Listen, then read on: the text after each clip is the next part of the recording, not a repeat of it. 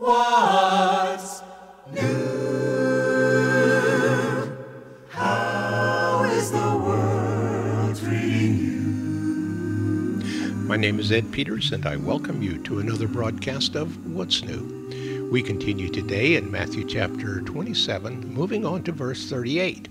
In this verse, Matthew tells us that there were two thieves crucified along with Jesus, one on his right the other on his left. He also states in verse 44 that the thieves joined with the religious rulers in mocking Jesus. But that's all that we learn here from Matthew's record. So, to better understand this event, let's turn to Luke's account, recorded in verses 39 to 43 in chapter 23 of his book. And here's what he writes One of the criminals hanging beside him scoffed. So, you are the Messiah, are you? Prove it by saving yourself and us too while you're at it. But the other criminal protested. Don't you even fear God when you are dying? We deserve to die for our evil deeds, but this man has done nothing wrong. Then he said, Jesus, remember me when you come into your kingdom. And Jesus replied, Today you will be with me in paradise. This is a solemn promise. So we see that during the six hours that these men were on the cross with Jesus, that one thief saw that something unusual was taking place. He recognized that Jesus was not dying for himself, but for others, and this included him. Then he turned to Jesus in faith. Now, here is verse 38 of Matthew chapter 27, Matthew's brief statement of this event. Two robbers were also crucified with him that morning, one on either side of him.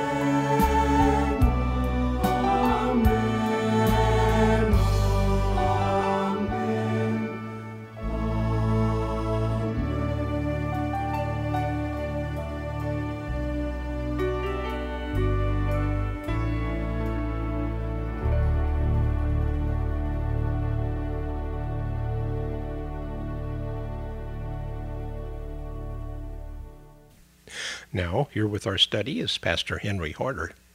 Evidently, Pilate had arranged for three crosses on the execution site for three criminals. Two were crucified with Jesus, and the third cross was probably intended for Barabbas. That would be interesting. Then Jesus quite literally died in his place. Of course, Jesus died in the place of all of us. Today I want to focus on these two robbers, one on either side of Jesus. Matthew writes in 27:38, Two robbers were crucified with him, one on his left and the other on his right. Luke adds more detail. He writes, One of the criminals who hung there hurled insults at him. Aren't you the Christ? Save yourself and us. But the other criminal rebuked him. Don't you fear God, he said, since you are under the same sentence? We are punished justly, for we are getting what we deserve. But this man has done nothing wrong. Then he said, Jesus, remember me when you come into your kingdom. Jesus answered him, I tell you the truth. Today you will be with me in paradise. Luke 23 38 to 43. Jesus was placed on the cross at about nine o'clock in the morning. He hung there for six hours until he died about three in the afternoon. The two criminals were close by on either side of Jesus. Both were evil men. They are called robbers. The Greek word is kleptos, from which we get our word kleptomaniac. They were also rebels and insurgents who waged constant war against Rome. They were daring outlaws.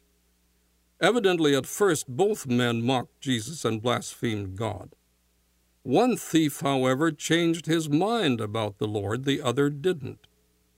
Perhaps the repentant insurrectionist and robber saw the superscription, This is Jesus of Nazareth, the King of the Jews. Or perhaps he just observed Jesus and changed his mind about him. Or perhaps he heard Jesus' words from the cross and concluded from them that Jesus must be who he claimed to be the Son of God. In any case, he was about to die. His situation was desperate, to say the least. He was held up to public ridicule, and his suffering was intense. He was on the verge of entering eternity. The world and time were receding. The day of probation was expiring. The terrible fact of eternity was just ahead. I have never been knowingly at least near death. I have never stared death in the face, so I don't know what it's like. What would you do if you knew that in three hours you would step from time into eternity? This man knew without any doubt that his time on earth was almost up. One man cursed, one man prayed. It was a short prayer, but tremendous in scope, in meaning, and in significance.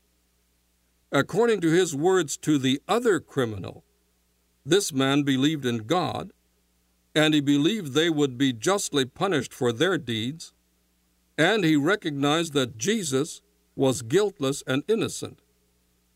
But it's his words to Jesus that are most revealing. He said, Jesus, remember me when you come into your kingdom. His prayer was a prayer of faith. This is remarkable. He did see Jesus and he heard him on the cross, but that's all he knew. Abraham believed, but he had the promises. Moses believed, but he saw the burning bush and heard God speak. John the Baptist believed, but he saw heaven opened. The disciples believed, but they saw the miracles. Saul of Tarsus believed, but he met Christ on the road to Damascus. What did this man see? Not very much. He saw a suffering man half beaten to death, experiencing the shame of crucifixion. Jesus seemed to be forsaken by God and man. This thief saw no golden crown, no royal scepter, no purple robe, yet he believed that Jesus was a king and had a kingdom. He believed Jesus was Lord. He evidently believed Jesus was the Messiah. He apparently felt so strongly about Jesus that he spoke to his friend, the other criminal. He witnessed to the man.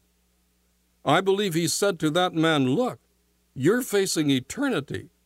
You've got at best a few hours left. You must get right with God. Time is running out. With your deeds, what can you expect in the next dimension. Perhaps he said something like that to his friend. Evidently, he believed that the soul didn't die with the body, but that the soul lived on.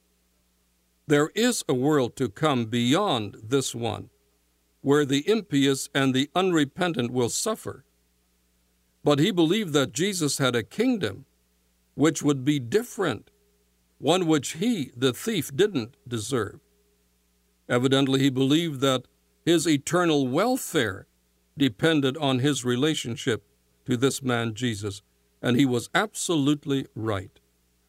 Where will you spend eternity depends on your relationship to the Savior. Imagine how this man felt when he heard Jesus say, I tell you the truth, today you will be with me in paradise. The place is heaven, the person is Christ, the time is today. This man would be with Jesus in paradise today. Evidently, when the body dies, the soul of the one related to the Lord immediately goes to be with Christ. There is no purgatory, there is no waiting, there is no soul sleep. Immediately upon death of the material body, the immaterial soul of the one who possesses the life of Christ goes to be with the Lord in heaven. I want to close with a double focus first. There were two equally wicked men. One was lost and one was saved. One was saved that no sinner might despair, but only one that no sinner might presume. We dare not wait with the most crucial decision, hoping that we'll be given some time before death. Evidently, one man died the way he had lived, without receiving forgiveness for his sin. Second, the other man's conversion demonstrates the fact that no sin is unforgivable. In view of what this man was, no sinner should despair. Christ extended forgiveness to this criminal. No one is too wicked to be saved. No person is ever beyond Christ's reach.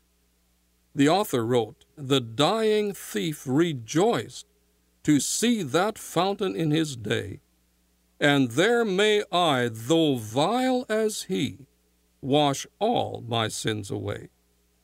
Another man wrote, Are you able to remember when a thief lifts up his eyes that his pardoned soul is worthy of a place in paradise?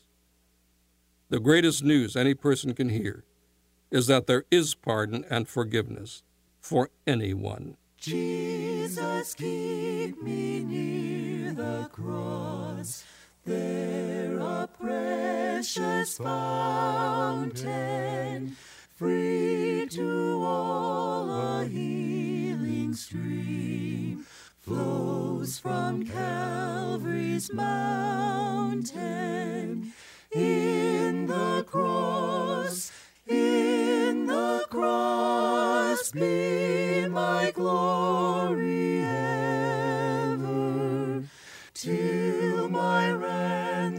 Soul shall find rest beyond the river. Jesus, keep